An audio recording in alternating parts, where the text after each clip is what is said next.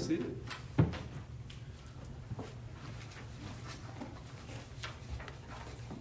Now we come to that part of the service which we count as uh, central to our worship, and that is the preaching of God's Word. And we're beginning a new book. It's the book of Acts. I struggle with this as there are many, many books that I would love to preach from, but this one seemed to be the most appropriate one for the, for the time, for our time. And uh, so uh, we're not going to uh, read the whole book right now, although that's what I would encourage you to do on, on the side, is to read through the book of Acts. It's, it's a powerful book and it's so exciting. And it really shows uh, uh, life through activity. There's such activity that, that was taking place in the first century that uh, we, we can't close our eyes to. It's part of the history of redemption. It is the ongoing work of Christ's ministry that he started when he was on this earth. so uh, let us begin, first of all, by reading from Acts chapter 1, 1 through 8. Hear the word of the Lord. The, the former treatise have I made, O Theophilus, of all that Jesus began both to do and teach, until the day in which he was taken up. After that, he, through the Holy Ghost, had given commandments unto the apostles whom he had chosen, to whom also he showed himself alive after his passion by many infallible proofs being seen of them forty days, and speaking of the things pertaining to the kingdom of God. And being assembled together with them, commanded them that they should not depart from Jerusalem, but wait for the promise of the Father, which, saith he, ye have heard of me. For John truly baptized with water, but ye shall be baptized with the Holy Ghost not many days hence. When they therefore were come together, they asked of him, saying, Lord, wilt thou at this time restore again the kingdom of to Israel? And he said unto them, It is not for you to know the times or the seasons, which the Father hath put in his own power, but ye shall receive power. After that, the Holy Ghost is come upon you, and ye shall be witnesses unto me, both in Jerusalem and in all Judea and in Samaria and unto the uttermost part of the earth. Amen. Let us pray. Father, we ask that you would indeed enlighten us to what we have just read, as to what you desire for us to know from the Scriptures. Give us understanding that we might understand the Scriptures, even your word that lives and abides forever, and your gospel. Yes, the gospel of our Lord Jesus Christ in Jesus' name, amen.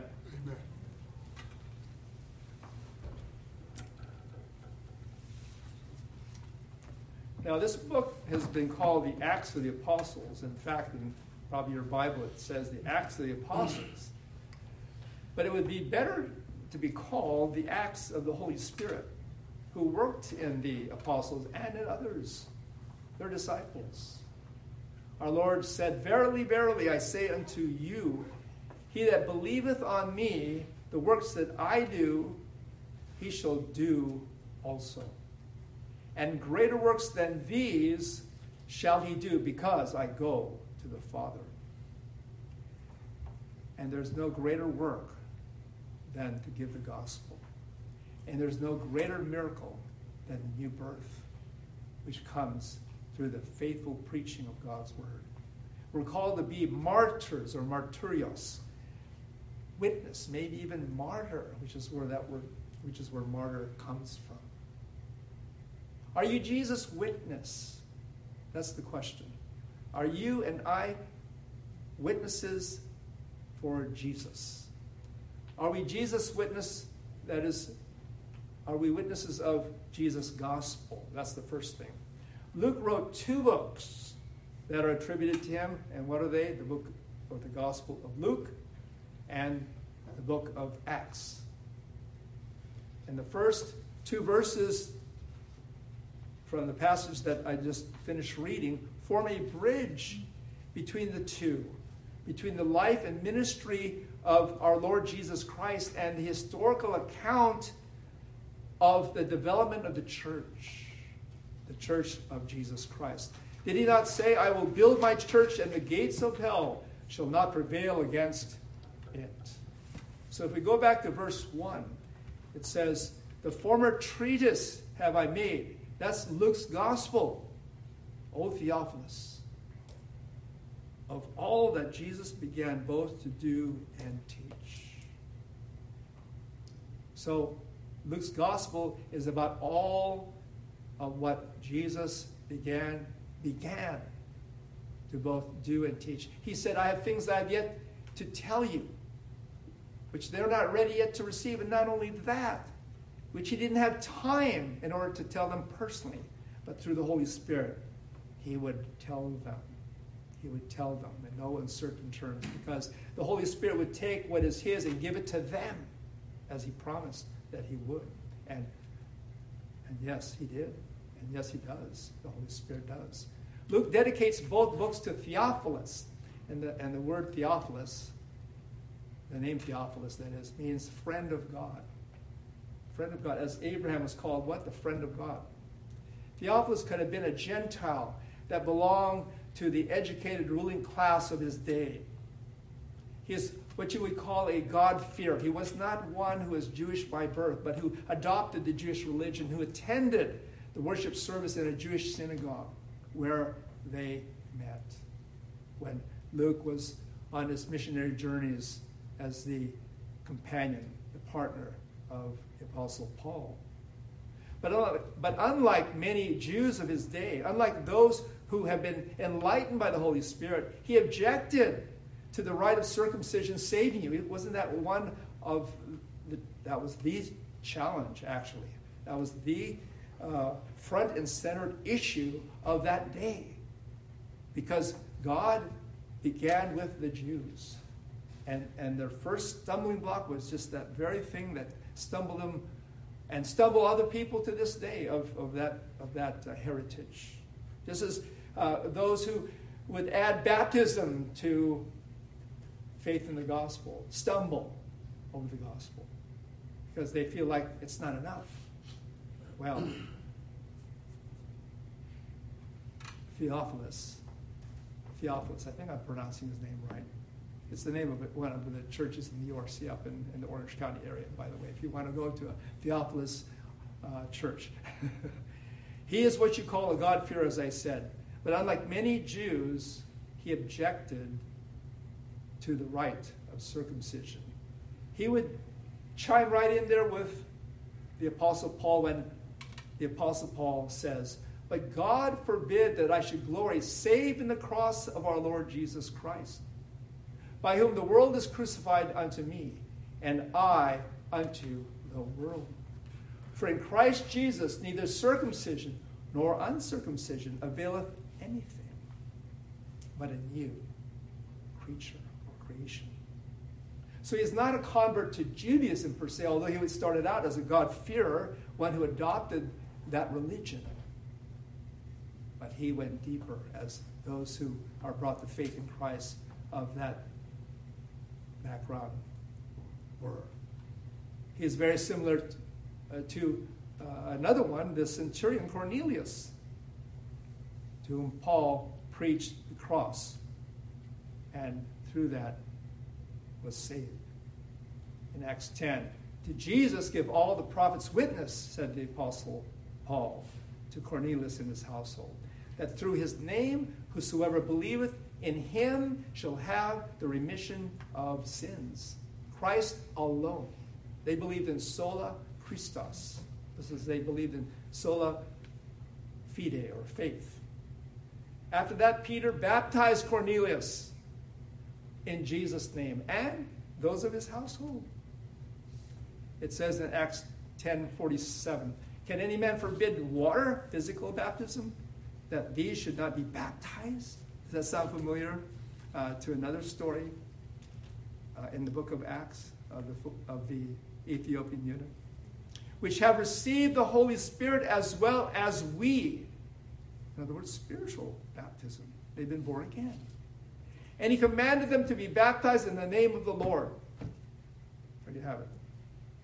And so, by Theophilus' reading of the Gospel of Luke, it may have been that God used that to making him a child of the King. Are you a witness also by the power of the Holy Spirit? It says in verse 2 of, of, of Acts chapter 1 that we just read. Until the day which he was taken up, after that, he, through the Holy Ghost or the Holy Spirit, I'll, I'll translate that, had given commandments unto the apostles whom he had chosen. Christ ascended back to the Father. Am I correct? And the Holy Spirit is the source and power of Jesus' earthly ministry. And not only his, but ours. Our Lord says in John 6 What and if ye shall see the Son of Man ascend up where he was before? And that's what he did when he gave this pronouncement to his disciples, found in, in verse 8, which we will get to shortly. What and if you shall see the Son of Man ascend up where he was before? And they did. It is the Spirit that quickeneth. It is the Spirit that makes alive.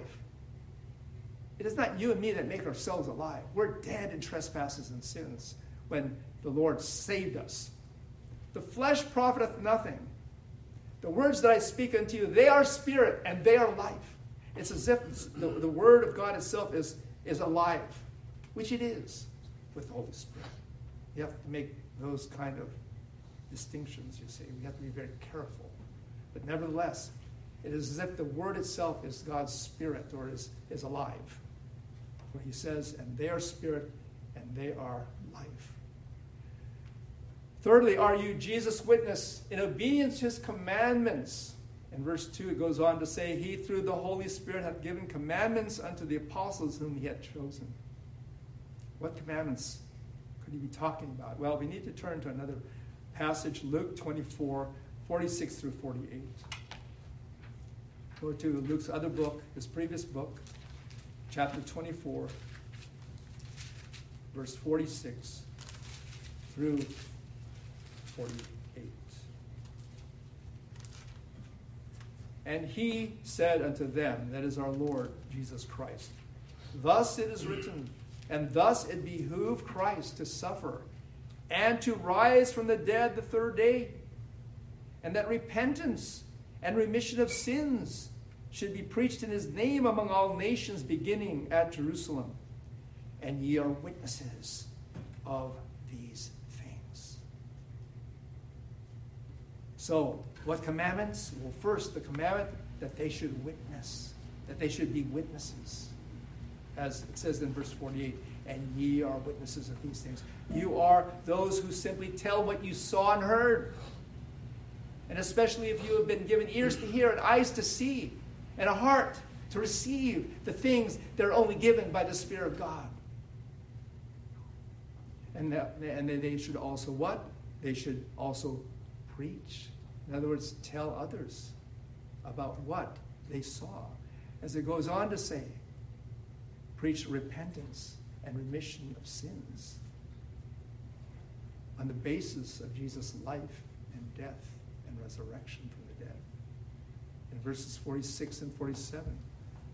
And he said unto them, Thus it is written, and thus it behooved Christ to suffer and to rise from the dead the third day. And that repentance and remission of sins should be preached in his name among all nations, beginning at Jerusalem. Repentance is a change of mind with a view to changing your life. It is a work of the Spirit to turn you 180 degrees here where it begins, where it counts, where it has to begin, if it is to have any converting result and fruit in your life. And then remission of sins is another way of saying forgiveness of sins, which was purchased at the cross of our Lord Jesus Christ when he shed precious drops of blood by which we are cleansed from our sins. We are not saved by silver and gold or by any thing that we do that has to do with a godly lifestyle or a religious way of life, but by the precious blood of Christ. And that is the only way. And so That is what we need to preach. We need to preach the book, the blood, and the blessed hope. And who is the blessed hope but our Lord and Savior Jesus Christ? And one more thing that we should do that he commands us to do, and that is found in Matthew 28 19 and 20. Matthew 28, we'll just read 19. I hope you have your sword with you. If you do, you better, you better be sharpening it right now. Because we're going to war. Yep. Every day. Every day. Go ye therefore and teach all nations. That word teach is actually the word for a disciple. Go ye therefore and disciple all nations, baptizing them in the name of the Father and of the Son and of the Holy Spirit. That's, that's what ordained ministers and missionaries are to do. And so it begins with them, like with the apostles of old. And that is what is commanded by our Lord of His church. It didn't stop with them, it continues on. It has to, because the Lord has His people that He's calling. He says, He says, I have my sheep.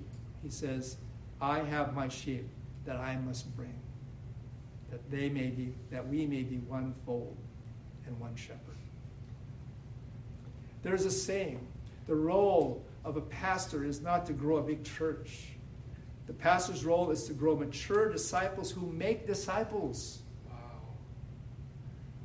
I sent that out months ago to you, to, to everyone, I believe. Again, the role of a pastor is not to grow a big church. Pastor's role is to grow mature disciples who make disciples. That's what we're to be about. And isn't that what Jesus did with the church of 12? Are you Jesus' disciples by infallible proofs, as it says in verse 3 of Acts 1, chapter 1? Turning back to Acts 1.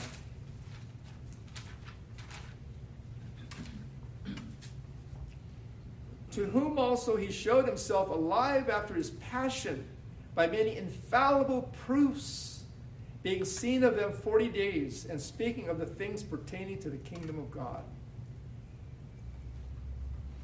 What were those infallible proofs? Well, one is, according to John 20 19, they entered a locked room. And guess what? That was when they met the risen Lord for the first time. So, John 20 19. You've got to use your Bibles in this church, I tell you. That's what disciples are to do, right? He says, Come unto me, uh, all you that labor are heavy laden, I will give you rest. Take my yoke upon you and learn of me. This is the yoke. Jesus has put the yoke on, on us to learn of him. And so learn we will. As the Lord gives us breath, right? It says, then the same day at evening, being the first day of the week, that's the Lord's day. That's the day of the resurrection, right? Uh, a week or so later. When the doors were shut, where the disciples were assembled for fear of the Jews, they are fraidy cats. I hate to say it. Until what? Until Jesus came. Came Jesus and stood in the midst and said unto them, Peace be unto you. Don't be fraidy cats anymore. I'm here. I haven't left you. And I promise I'll never leave you ever. And he showed them his wounds according to Luke 24 36 through 39. So turn to Luke. We're using Luke here, aren't we? It's the other book. That's part one. And Acts is part two. So Luke 24 36 to 39. And as they thus spake, Jesus himself stood in the midst of them and said unto them, Peace be unto you. But they were terrified and affrighted and supposed that they had seen a spirit. And he said unto them, Why are you troubled? Why do thoughts arise in your hearts? Isn't that, isn't that so typical of us? We are troubled, perhaps even on every side. You know, we have enemies all around us, and we think, oh, woe is me, or woe is us. You know, woe is the little church, you know, the remnant. It's always been a remnant, by the way. It hasn't changed. So really, I, don't, I don't see why we're, we're, we're this way, but, but then again, you know, the church in the days gone by, the old covenant church was, was, was the same way. And here we are, troubled, thoughts arising in our hearts. Behold my hands and my feet, that it is I myself. Handle me and see, for a spirit hath not flesh and blood, as you see me have. Talk about infallible proofs. I think that's the most infallible proof there is on the face of this earth. If Jesus were to come here right now, he would be the infallible proof. No ifs, ands, ors, or buts about it. No exception to the rule. And I would say to that, and God's people would say to that, a hearty what? Amen, right? And he drank, he ate, and he drank with his disciples, did he not? According to 41 through 43. Read, let me read that to you. And while they yet believed not for joy, now I don't know quite how to unpack that one, but they were kind of like on the border, just kind of like uh, ready to jump on the other side, but they're not quite there yet. And yet at the same time, they know he's, he's alive. He's alive. And wondered, he said unto them, Have ye here any meat, food? Gave him a piece of a broiled fish and a honeycomb, and this was by the seashore, right? And he took it and did eat before them, like, hmm, this is really good. I think there's going to, I know, I shouldn't say anything. I know there's going to be eating in heaven. I have no doubt at all about that. and he said unto them, These are the words which I spake unto you while I was yet with you, that all things must be fulfilled which were written in the law of Moses and the prophets and the Psalms concerning me. In other words, all of the scriptures are about me. And that's always how they have been. And if you don't see that, you're blind. But I will take off the blinders and I'll give you eyes to see. And then he said, and then it was said of them that he opened their understanding, that they might understand the scriptures. Who does that with the? It says in our back in our passage in, in Acts 1, being seen of them 40 days. There, there was this period of time between his resurrection and his ascension, which were 40 days. Doesn't that sound familiar? 40 days? Like 40 days that he was up there in the mountain fasting, and Moses, uh, the same, you know, 40 days in the wilderness uh, without food and, and, uh, and drink. Can you imagine fasting that long? You think, oh, we're pretty, pretty cool. We do intermittent fasting, but how, about, how about that kind of fasting? Where, where you're being tempted by the very evil one himself, in the case of our Lord Jesus Christ. Tempting you to turn stone into bread. Tempting you to, uh, to do things that are to acquiesce unto the evil one. Praise God. He appeared to the apostles in their time of need and convinced them of his being alive again because if he didn't, it would be over. If he didn't rise from the dead, it would be done. Your faith is in vain. You're yet in your sins. You're on your way to hell. Nothing's going to change your course. That's how important this is and to bring you into his kingdom, the kingdom of God. The kingdom of God is universal. The kingdom is the sphere of salvation.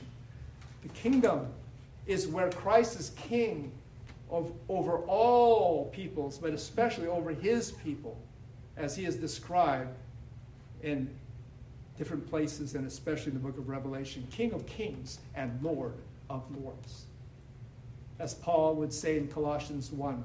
We give thanks unto the Father, which hath made us meet to be partakers of the inheritance of the saints in light, who hath delivered us from the power of darkness, and hath translated us into the kingdom of his dear Son, in whom we have redemption through his blood, even the forgiveness of sins. Are you Jesus' witness who wait for the promise of the Father, according to verse 4 of Acts chapter 1.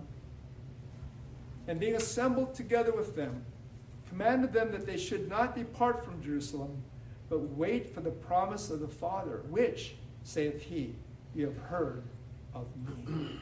what promise? Very simply, it's this the baptism or the outpouring of the Holy Spirit at Pentecost. Baptism or the outpouring of the Holy Spirit at Pentecost. And we know this from verse 5. For John truly baptized with water, but ye shall be baptized with the Holy Spirit not many days hence. And baptized by the Holy Spirit they were. All of the apostles, except, of course, one, Judas, were baptized. And those that replaced him. In Acts 2 1 through 4, which I'll go ahead and, and read for context. And when the day of Pentecost was fully come, they were all with one accord in one place. And suddenly there came a sound from heaven as of a rushing mighty wind, and it filled all the house where they were sitting. And there appeared unto them cloven tongues like as of fire, and it sat upon each of them. And they were all filled with the Holy Spirit, and began to speak with other tongues as the Spirit gave them utterance. Unless you think that those tongues are the uh, gibberish that are being uh, practiced in Pentecostal and charismatic settings of the visible church, study again, because these were actual languages of known nations that were congregating at Jerusalem on this special feast day or holy day and that God, through the apostles, would take this, this tremendous opportunity to reach souls who would never otherwise hear the gospel, who were gathered there that day. That's what this is. It is in audible words, in human languages that are known by men. That God chooses to speak his word and speak it he did. And God chooses to, to give his gospel and give his gospel he did. Mm-hmm. Gospel of our Lord Jesus Christ. But since then, sinners are baptized when they are born again into the kingdom of God and join the body of Christ. As Paul would say in 1 Corinthians 12, for by one Spirit are we all baptized into one body, whether we be Jews or Gentiles, whether we be bond, that is slaves, or free and have been all made to drink into one spirit. And daily, when we walk with the Lord in the light of His Word, what a glory He sheds on our way, we manifest the Spirit's life in us. As Paul would teach in Ephesians 5 and be not drunk with wine, but be filled with the Holy Spirit. And the verb there is not just being filled one time, like when you go somewhere like to a restaurant and they fill your glass and it's a, just a one-time deal. It's one of those places where you can have it filled as many times as you want and drink as much as you want until you're overflowing. and that's what is in mind here by the filling of the Holy Spirit. Our baptism, and I'm speaking of both, our baptism in the spirit and our baptism in the flesh by water, physical baptism. Manifest is manifested in faith and hope and love. As 1 Peter 1 22 and 23 tell us, saying, You have purified your souls and obeying the truth through the Spirit unto unfeigned love of the brethren. See that you love one another with a pure heart fervently, being born again not of corruptible seed, but of incorruptible by the word of God, which liveth and abideth forever.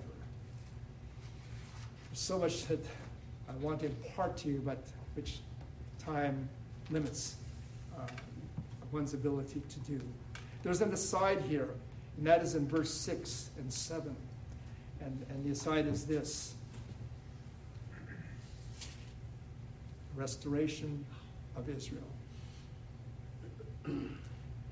When they therefore were come together, they asked of him, saying, Lord, wilt thou at this time restore again the kingdom of Israel? It was already in shackles, or more or less, it was in shackles by the Roman Empire. Maybe it wasn't quite as bad as when they were under the Assyrians or the Babylonians, which was pretty bad. I mean, they were enslaved, they had no rights. And all that was left behind were the old men and women and the sick and the feeble, which they had no time for. This was not quite that bad. But nevertheless, this was not freedom. Perhaps what we're experiencing now in our land, this is more like that. And, and, and maybe soon to get worse if we're not on our guard and guarding the faith and, uh, and are vigilant and sober and, and, and watchful of the evil one who comes as a roaring lion seeking whom he may devour. You see how serious this is? I'm not, I'm not just preaching to you, I'm preaching at you. I'm preaching, hopefully, the Holy Spirit into you because this is what this is about. This is not a time anything short of life and death. And so, having heard their master speak of the coming of the Holy Spirit, which is a sign of the new age, by the way, they all recognize that from the book of Joel, for example. They ask, Is this the occasion of the restoration of the nation of Israel? And if you recall, they one time before his death were asking, Lord, Lord, can I be uh, right there on your right hand, you see, of, of the 12? I, I want to be the one that's right there on your right hand. And, and of course, our Lord says, that's not for me to give to you, uh, but my Father. Even as he says that uh, with regard to the restoration of the kingdom of Israel, he said, did he not in the next verse, is it not for you to know, it is not for you to know the times nor seasons, which the Father put in his own power. The Father, not even Christ knows, the Father. In Mark 13, 32 and 33. But of that day and that hour knoweth no man, no, not the angels which are in heaven, neither the Son, but the Father. Take heed, watch and pray, for you know not what the time is. End of discussion. Put it on hold as to the role of Israel in history, okay?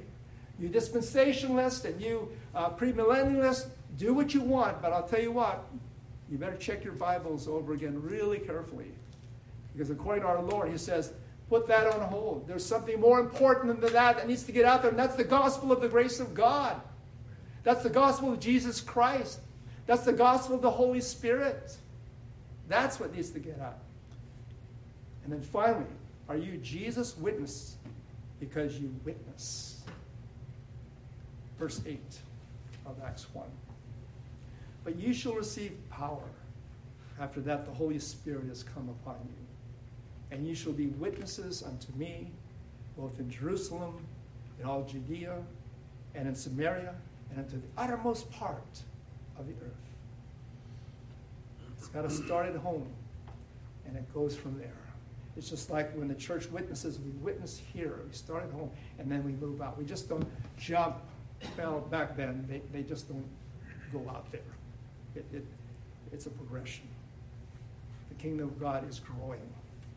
It's like that tree that is spoken about that our Lord says uh, grows from a seedling and it becomes the greatest of trees in which the birds of the air roost and make their nests and build their families.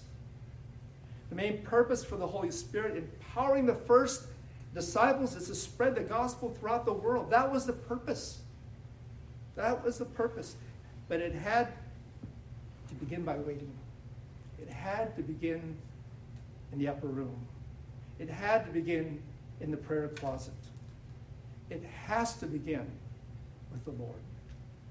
And it's the Lord who not only is the one who sends us, it's the Lord who is the one that empowers us and enables us and uses us to bring others to faith in Himself. And it's to tell about Jesus. It's not to tell about the Holy Spirit. There's so many that are enamored with the Holy Spirit and what the Holy Spirit is about. Where, where the Holy Spirit is said, according to our Lord, to take what is his, he says, all the things the Father hath are mine, therefore said I, that he shall take of mine, meaning the Holy Spirit will take what is mine, and shall show it unto you. You see, that's the role of the Holy Spirit. He is called the Comforter. He is called the one who is our teacher, who will teach us all things whatsoever Christ has said unto us in his word. And so, in pointing us to Christ, he points us to life itself. For in Christ, for he that has the Son has life, but he that has not the Son hath not life. I, I think of this song, um, and I'm not going to sing it. I'll fight, really fight hard, but I'll read it. Everyone, everybody ought to know. Everybody ought to know. Everybody ought to know who Jesus is. He is the lily of the valley. He is the bright and morning star. He is the fairest of 10,000. Everybody ought to know. And then goes on in the next paragraph, the next stanza. Everybody ought to know, everybody ought to know, everybody ought to know who Jesus is. On the cross, he died for sinners, and his blood makes white as snow. Loving, living, coming Savior, he's the one you ought to know. And that's as simple as it, as it is. Uh, faith in Christ is so simple that the Jews counted it a stumbling block and the Greeks foolishness. But to us who are saved, it is the power of God unto salvation. And so, in conclusion, I'm going to turn to another passage, and I know I'm packing a lot into this, a lot of scriptures, and bear with me. That's how introductions are. It's just like when I started the janit when we started the janitorial business, the first cleaning of the office, whether it be a dentist's office or a doctor's office, took a lot of time and effort. So it is when we introduce a new exposition of a new book. And so the first thing we do is read 1 Peter 3 14 through 17. So I'll turn to it. 1 Peter 3 14 through 17.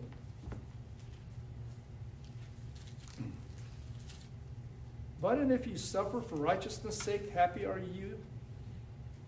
And be not afraid of their terror, neither be troubled. But sanctify the Lord God in your hearts, and be ready always to give an answer to every man that asketh you a reason of the hope that is in you with meekness and fear. Having a good conscience, that whereas they speak evil of you as of evildoers, they may be ashamed that falsely accuse your good conversation or life in Christ. For it is better, if the will of God be so, that you suffer for well doing than for evil. For Christ also hath once suffered for sins, the just for the unjust, that he might bring us to God, being put to death in the flesh, but quickened by the Spirit. So the first thing is that it's not going to be easy. And you will suffer for righteousness' sake, but happy are you. And don't be afraid, and don't be troubled. You're bringing sinners the hope, the only hope there is in this whole world.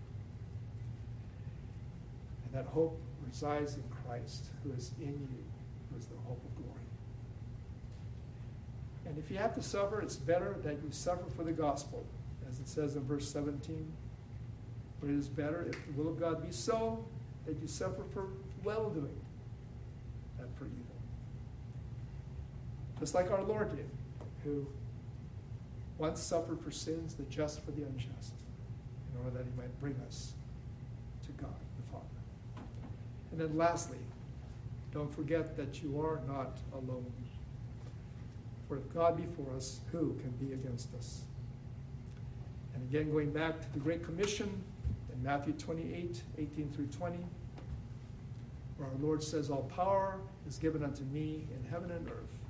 Go ye therefore and teach or disciple all nations, baptizing them in the name of the Father and of the Son and of the Holy Spirit, teaching them to observe all things whatsoever I have commanded you, and lo, I am with you always, even unto the end of the world. Amen. With that, let us close with a word of prayer. So shall we pray. Well, Father, we are thankful for this introduction to the book of Acts, the Acts of the Apostles by the Holy Spirit. And to pray that, O oh Lord, you might make us faithful witnesses for you wherever we are, in whatever way that you have particularly uh, gifted us and blessed us, that is with the ability to know your gospel and to speak it and to pray and to, Lord, show care and concern for others and to be there, Lord, as opportunity arises for those that are in need. Oh Lord, how we thank you for the privilege and to be a part of your church and to be, Lord, a part of those who have the answer, who have the only hope that this world is in desperate need of right now. Lord, thank you. And may, O oh Lord, you be glorified. In Christ's name we pray.